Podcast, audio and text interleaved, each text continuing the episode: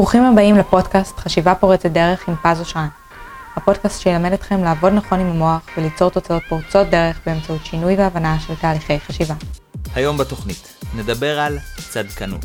מהו הדפוס הזה שמונע מהרבה אנשים לעשות שינוי ואפילו יוצר כעס כלפי אנשים שמציעים שינוי, ואיך לעבוד נכון עם הדפוס הזה.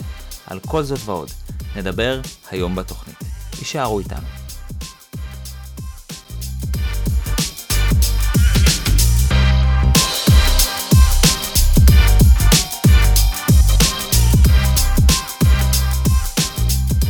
היי hey, חברים, מה שלומכם? ברוכים הבאים לפרק 59 של הפודקאסט חשיבה פורצת דרך. אה, אחרי הרבה מאוד זמן, הגיע הזמן לעונה חדשה, נכון, הגיע הזמן לעונה חדשה נראה לי. אה, גם אנחנו עם מיתוג חדש, כפי שאתם רואים שאנחנו נפרדים באהבה מגלגלי השיניים, ששירתו אותנו נאמנה אה, למעשה כל הפודקאסט, ואותי לפחות מאז שהתחלתי ללמד. ואנחנו עוברים למיתוג חדש של משחק חשיבה, משחק הרכבה. ויש גם קאבר חדש לפודקאסט, ואנחנו מתחילים עונה חדשה, אז ברוכים הבאים. ואם אתם uh, חדשים וותיקים, אז נעים מאוד להכיר, קוראים לי פז אושרן. אני מאסטר ומורה לתחום הזה שנקרא NLP, בארצות הברית גם מאסטר בהיפנוזה. חיברתי שלושה רבי מכר, והספר הרביעי יצא לאור ממש לא מזמן. יש לי בית ספר ל-NLP ברמת גן, קליניקה בראשון לציון, ואני מגיש לכם את הפודקאסט הזה, חשיבה פורצת דרך, בכל הפלטפורמות. והיום אנחנו נדבר על איזשהו אה, נושא חדש. אה, לפני שאנחנו נדבר על הנושא הזה, שתי הודעות שאולי רלוונטיות. אחד, שיש פודקאסט חדש שאני עושה עם אשתי האהובה, שנקרא זה בינינו, שאתם מוזמנים להאזין לו. הוא מדבר על כל מה שרלוונטי למערכות יחסים, אז אתם פשוט יכולים למצוא על ידי השם זה בינינו או פז אושרן, ואתם תמצאו את זה מאוד בקלות בכל הפלטפורמות. ויש גם קבוצת וואטסאפ שאפשר להיכנס ולשאול אותנו שאלות, ואנחנו עונים באמת באהבה ובתשומת לב. יאללה, בואו ניכנס לנושא של היום, והיום אני רוצה רגע להתחיל דווקא דרך איזושהי דוגמה. זאת אומרת, בואו ניקח דוגמה ואני רוצה שתעבדו רגע מתוך הקשבה לאיך הדוגמה הזאת גורמת לכם להרגיש, כי לרגש הזה, על הרגש הזה אנחנו הולכים לדבר. אה, ואני רוצה רגע שנדמיין איזשהו מצב שיש נוכל שעושה לכם רע באופן אישי, נגיד הוא לוקח כסף או לא משנה מה, שלא נדע, כן? לא על אף אחד. אבל רק לצורך ההמחשה כדי להתפלפל בזה ולהכיר את עצמנו, את הרגשות שעולים לנו. והקטע זה שאתם קולטים או מגלים שאותו נוכל לוקח את הכסף ואז הוא יוצא לחופשת חלומותיו עם אותו כסף ולא עוצרים אותו ומוותרים לו במשטרה ולא קורה כלום. הכל ממשיך כרגיל ואתם פשוט צריכים להתמודד עם הפגיעה. עכשיו יש פה בעצם שתי רגשות. יש כאן אחד, את זה שנגיד נוכל לקח לכם כסף, או עקץ, חס וחלילה כמובן, ויש פה עוד רגש נוסף, שאחרי שאנחנו מגלים שכאילו לא עוצרים אותו ולא קורה כלום, והוא דווקא לוקח את הכסף ונהנה וטוב לו, ויש פה איזשהו רגש. אפשר לקחת אפילו דוגמה נוספת, דוגמה אולי יותר יומיומית. נגיד, לצורך העניין, דמיינו שאתם אה, נוסעים ברכב, ויש איזשהו תור ברמזור, ואתם מחכים, לא יודע, נגיד איזה חצי שעה בתור. ופתאום אתם קולטים שמישהו עוקף אתכם. עכשיו, התחושה הלא נעימה הזאת שמתעוררת לכם, היא נקראת איזשהו, אה, נקרא לה חוסר הוגנות, או משהו שהוא לא הוגן, ועל זה אנחנו הולכים לדבר. ולמעשה התחושה הזאת שמשהו לא הוגן, או החוש צדק הזה, זה כשבעצם מישהו מפר איזשהו חוק. זה לאו דווקא חוק כתוב, כי אני לא בטוח שזה, אני לא, לא מכיר את חוקי התנועה, כן, אבל אני לא יודע אם זה משהו שהוא לא חוקי לעקוף אה, זה. אה, ברור שאם מישהו, אה, לא יודע מה, אה, אה, עוקץ מישהו אחר, אז הדבר הזה לא חוקי, אבל יש פה עוד חוק נוסף, שכאילו פתאום טוב לו והוא יוצא לחופש, כאילו יש פה עוד איזה חוק שהוא מופר. ובעצם כשאנחנו עוברים על איזשהו חוק, יש את התחושה הזאת שעליה אנחנו הולכים לדבר, של החוסר צדק, של הלא הוגן הזאת, והתחושה הזאת היא מאוד רלוונטית, היא פוגשת אותנו הרבה יותר ממה שאנחנו חושבים, ועל זה אנחנו הולכים בעצם לדבר, כי יש עולם שלם מאחורי אותה תחושה. לפני כן בואו רגע נדבר דווקא על החוקים האלה, ואז ניכנס שנייה לתחושה. כי תחשבו, איך היינו מרגישים לחיות בעולם שאין בו חוקים? אין שום חוק. מי שרוצה לעקוף שיעקוף, ומי שרוצה לעקוץ שיעקוץ, ומי שרוצה, לא יודע מה, לרצוח ולגנוב, וחס וחלילה, כן? אני סליחה שאני משתמש בדוגמאות קצת קשות, אבל זה רק כדי שנוכל להכיר את, עצ- את עצמנו ולהתפלפל, אבל אם העולם בלי חוקים, תחשבו רגע, ממש אם אפשר רגע לדמיין את זה כדי להכיר איך היינו מרגישים, אני יכול להגיד לכם איך לי עולה להרגיש, אבל זה עולה תחושה כזה של בלגן, איזה אנרכיה, איזה חוסר ביטחון.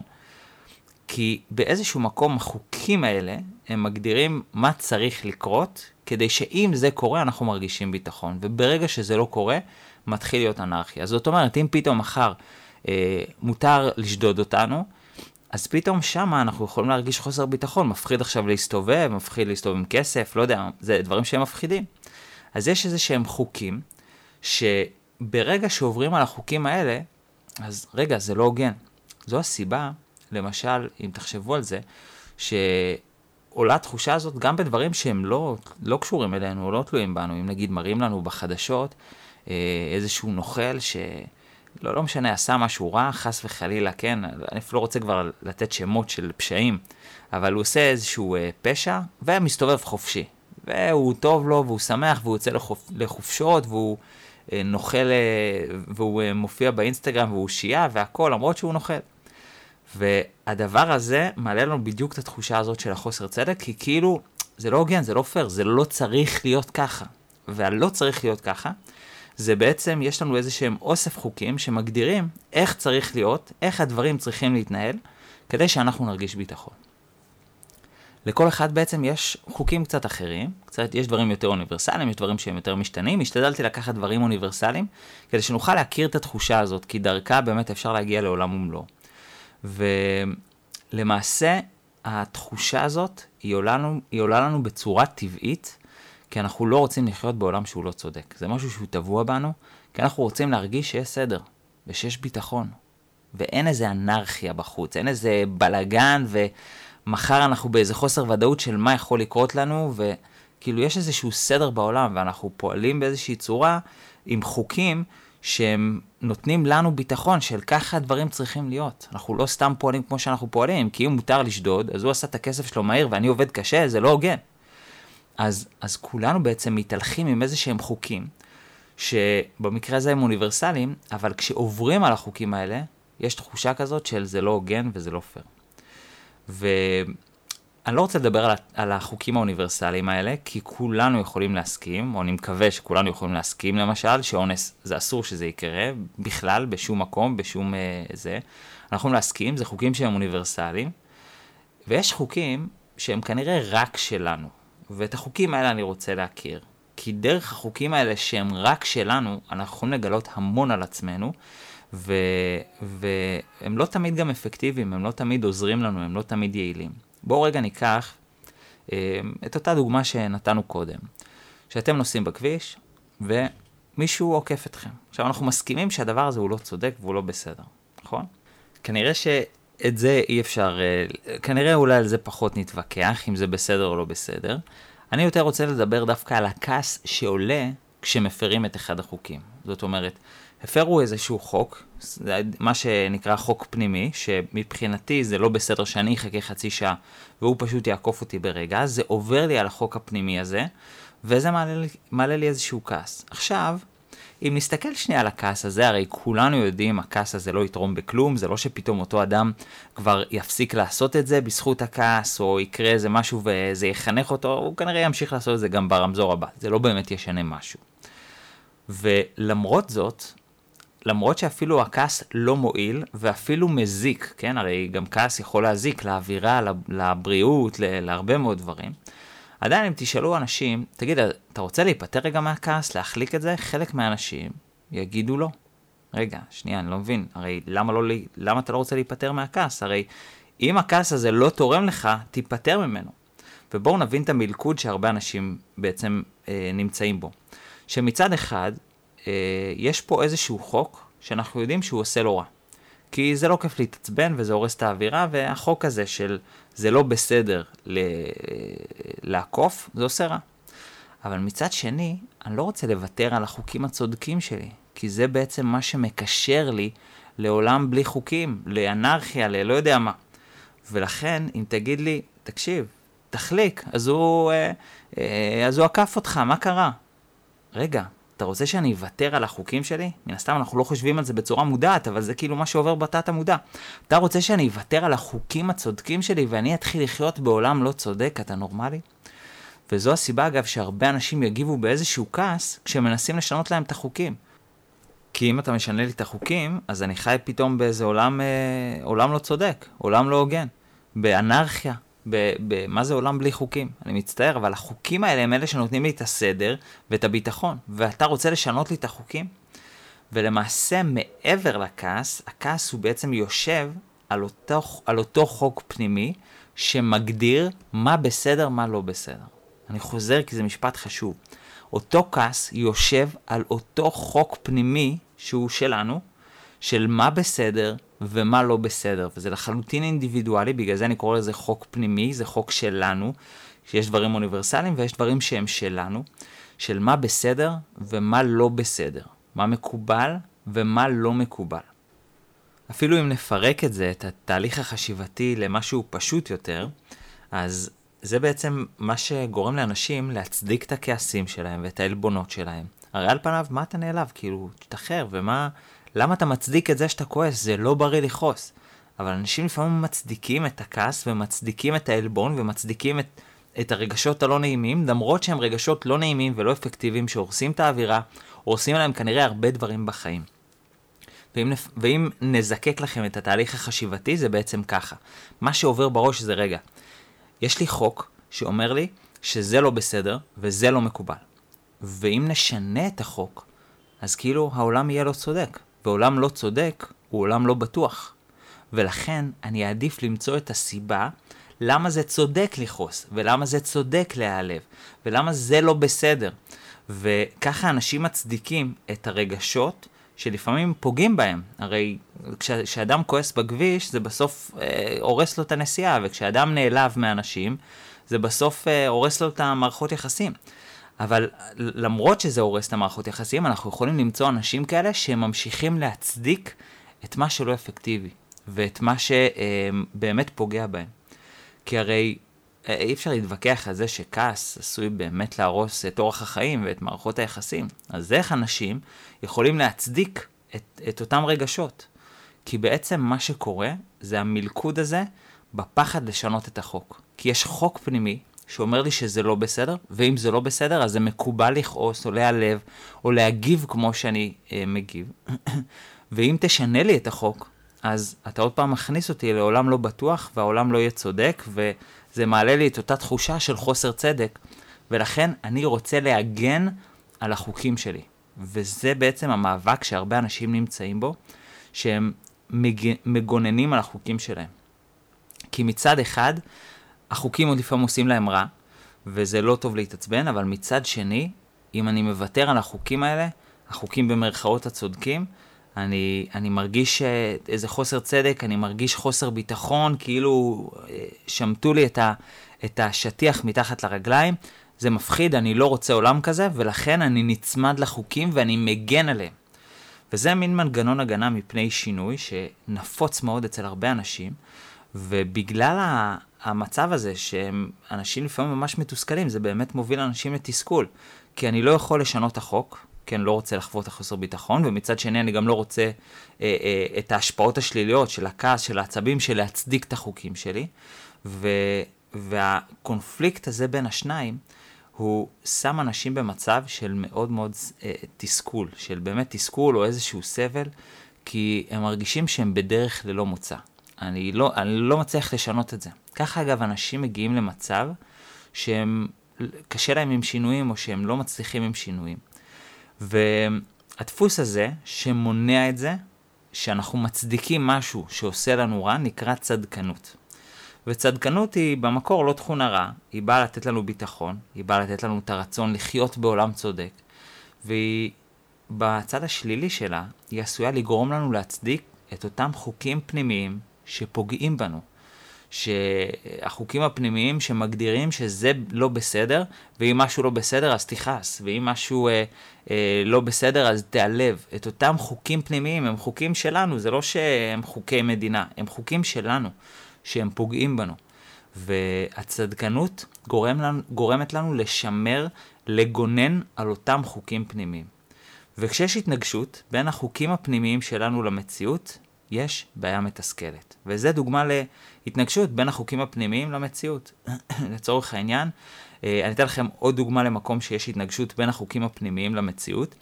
למשל, אה, אם חס וחלילה, כן, מישהו פגע בכם, ויש הרבה אנשים, אפילו לאו דווקא בכם, כן? באדם פלוני כלשהו, ופגעו באדם פלוני, ולפעמים יש הרבה אנשים שחושבים שרגע, רגע, אם אני אסלח לאותו אדם שפגע בי, זה כאילו זה בסדר. ולכן אני לא רוצה לסלוח לו. זה לא יהיה הוגן שאני אסלח לו. אני לא אעבור, זה לא, אני לא אעבור על זה בשתיקה, זה לא יהיה בסדר. הרי על פניו, מה זאת אומרת לא תעבור על זה בשתיקה? כאילו, בוא, מה ייתן לך עכשיו להתעסק עם זה? זה לא יהיה אפקטיבי להתעסק עם זה, אבל הוא בעצם רוצה לגונן על אותו חוק פנימי, כי זה החוש צדק שמאוד מאוד בוער באותו אדם.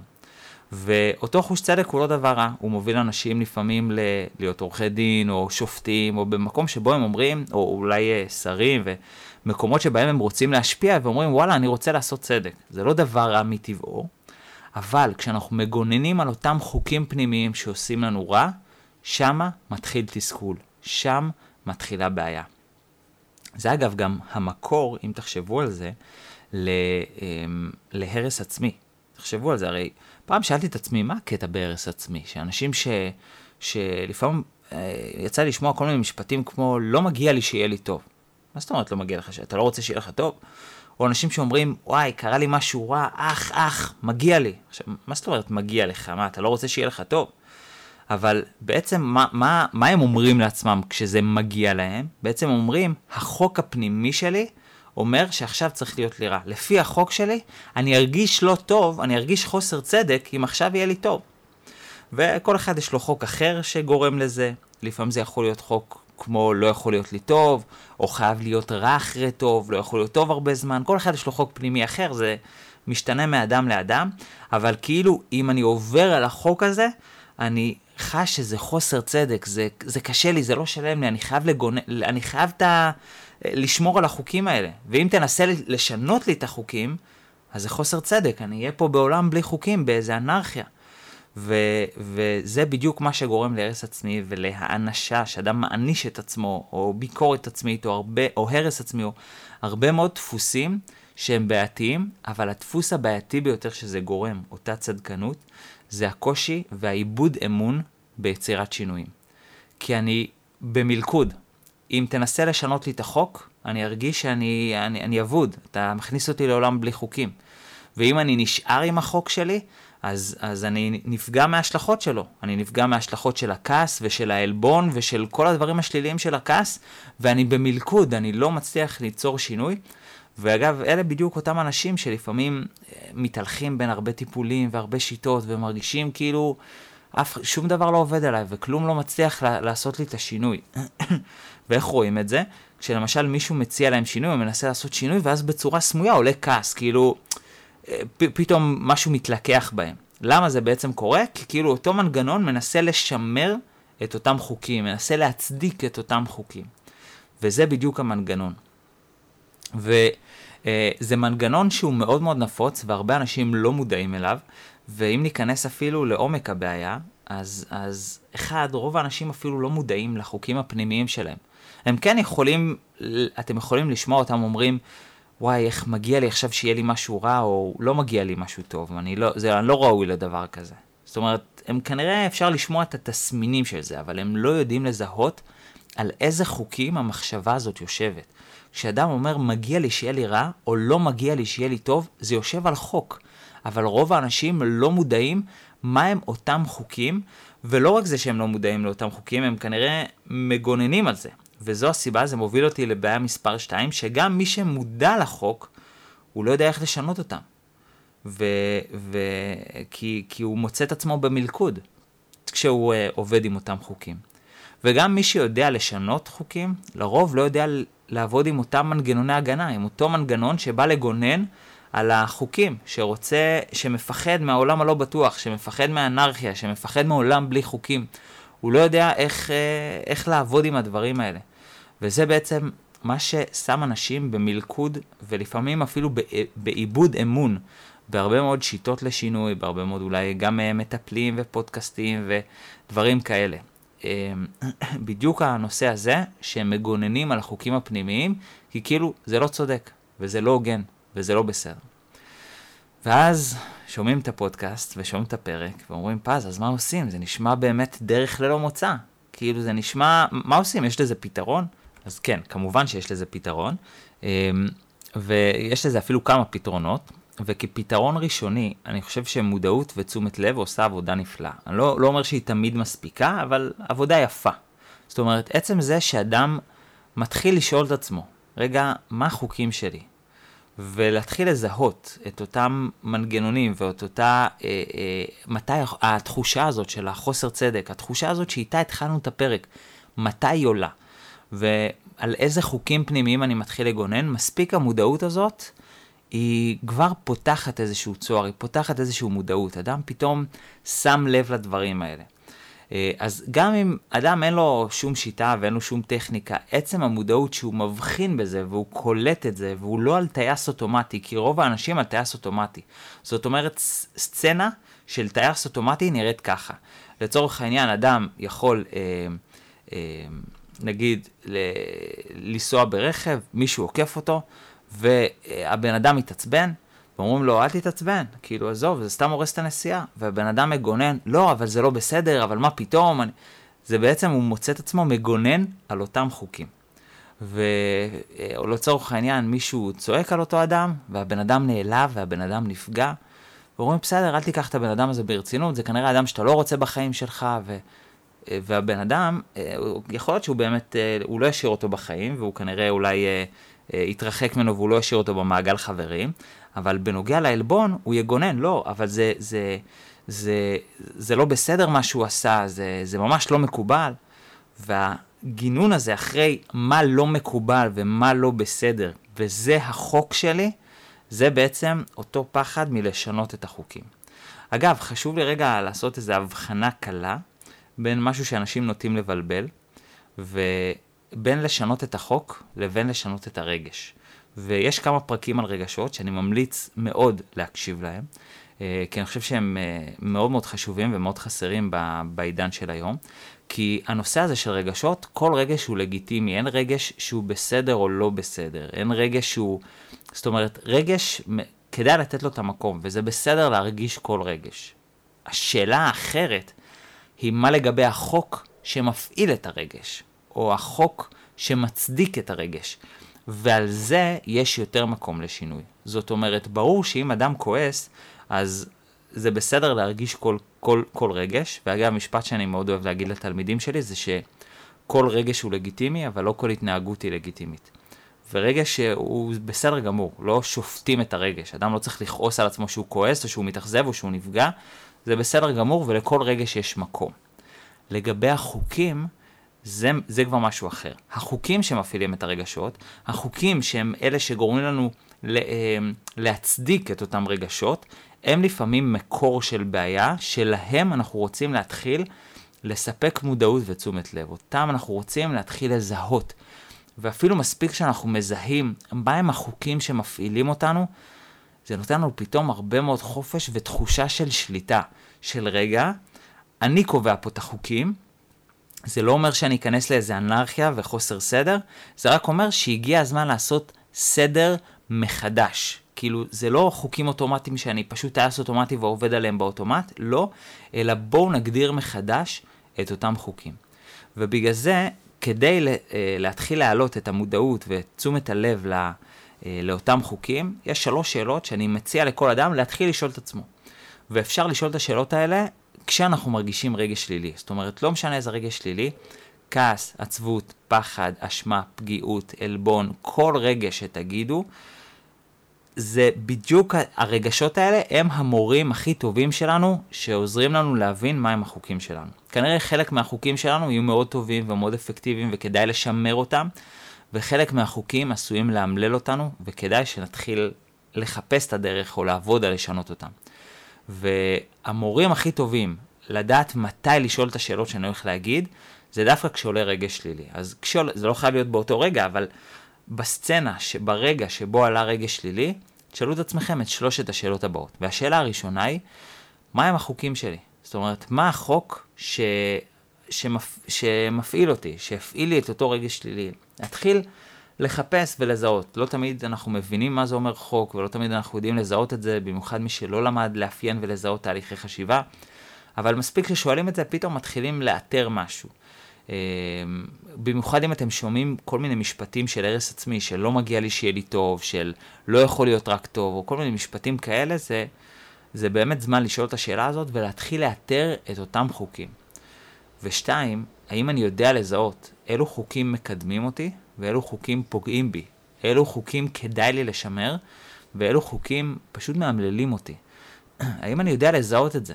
ואם לא, אז אולי שווה לי להוסיף, נקרא לזה 2ב, איך אני יכול להבדיל בין חוקים כאלה וחוקים כאלה? כדאי שנדע להבדיל בין השניים האלה, אה, כדי שנוכל באמת אה, ליצור לעצמנו יותר חופש.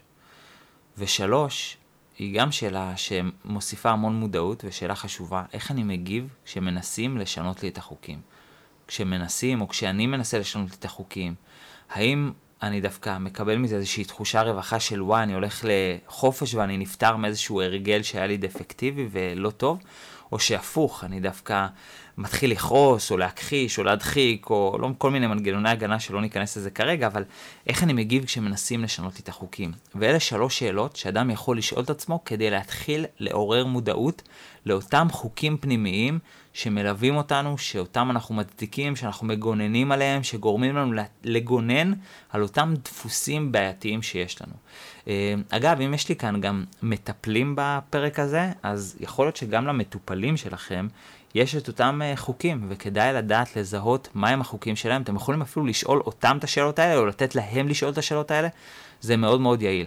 מהם, מהם החוקים שלהם, והאם הם יודעים לזהות איזה חוקים מקדמים ואיזה חוקים פוגעים בהם, ואיך הם מגיבים כשמנסים לשנות להם את החוקים, וזה חשוב, החלק השלישי הוא חשוב, כי לפעמים, uh, אני רואה את זה אצל הרבה מטפלים, שלא יודעים לזהות, שהמטופל פשוט מגיב בכעס על המטפל כשהוא מנסה לשנות להם את החוקים, והמטפל אה, בסך הכל לפעמים רוצה לעשות להם טוב, הוא אומר, רגע, החוק הזה לא עושה לך טוב, בוא נשנה אותו.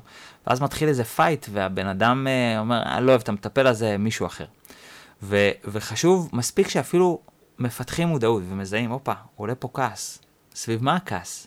בוא ניתן מקום לכעס, ונשתמש בו כדי ללמוד על אותם חוקים פנימיים, ונבחן האם אנחנו נוכל להרגיש מספיק ביטחון כדי לשנות את החוק, או לשנות אולי משהו קטן בחוק, זאת אומרת, להתחיל לעבוד על uh, לבחור מחדש את החוקים הפנימיים שלנו. Uh, האמת שזה היה פרק קצת מתקדם, כי לא הרבה יודעים, הנושא הזה של חוקים פנימיים זה באמת uh, דבר מתקדם, והשאלות האלה הן באמת שאלות שככה מאוד נכנסות עמוק, והן יחסית לא כזה עמוק, זאת אומרת, יש באמת עולם שלם של להבין את החוקים של האנשים ושל עצמנו. ולהבין מה מנהל אותנו, ולהבין איך לשנות את זה בצורה באמת עוצמתית, ואיך לעבוד נכון עם אותם מנגנוני הגנה. וכמובן מי שזה מעניין אותו אז מוזמן לקורס המטורף שלנו שהוא באמת אין שני לו. הוא מלמד עולם ומלואו בנושא של תבניות חשיבה ותהליכי חשיבה שאין דברים כאלה. אין דברים כאלה. ואני באמת מצטער שאין לי דרך צנועה להגיד שזה באמת הרמה הכי גבוהה שיש בארץ. אמ, ואתם בהחלט בהחלט מוזמנים. יש לנו קורס ברמה באמת גבוהה, אז uh, צרו איתנו קשר, הפרטים מופיעים מתחת לכל סרטון ביוטיוב, פשוט, uh, או בעמוד הפייסבוק, עמוד האינסטגרם, תרגישו חופשי לפנות אלינו, כי זה באמת באמת שווה ומשנה חיים. וגם מי שלא רוצה זה בסדר גמור, זה גם הקורס שלנו לא באמת מתאים לכולם, uh, ו- ואני כן חושב שאפילו מספיק לשאול את השאלות האלה ולפתח מודעות, זה באמת באמת מעולה, זה באמת מדהים, זה פותח המון דלתות. וזה יוצר מספיק המודעות, זה פתאום נותן בחירה. ו- ועצם הבחירה הזאת מתחיל לפוגג המון uh, כעסים וחוקים פנימיים, וזה נותן חופש להיות מי שאנחנו רוצים, ולהצליח לעשות את השינוי שכנראה לא הצלחנו, שנמנענו ממנו, שהיינו בקונפליקט של הרבה מאוד, uh, בהרבה ניסיונות קודמים. אז עד כאן לפרק זה, אנחנו ניפגש גם בשבוע הבא. אם אהבתם, אתם כמובן מוזמנים לעשות לייק ולשתף. ואתם גם מוזמנים ליהנות מכל אחד הספרים, מכל אחד מהספרים שכתבתי, גם מהספר האחרון של השתחררתי מה עכשיו, שהוא ספר מטורף במיוחד לחיילים משוחררים, שרוצים לדעת לבנות נכון את העתיד ו, אה, ולדעת איך לבחור מקצוע. אה, אז תודה רבה לכם על ההקשבה, שיהיה לכם המשך שבוע מצוין, אני אוהב אתכם, ביי בינתיים. תודה שהאזנתם לחשיבה פורצת דרך עם פז אושרן. אתם מוזמנים ליהנות מכל התכנים שכבר פרסמנו בערוץ היוטיוב, או מהספרים שיצאו לאור. כדי ליצור איתנו קשר, תוכלו למצוא את פרטי ההתקשרות מתחת לכל סרטון ביוטיוב, או באתר pazosran.co.il.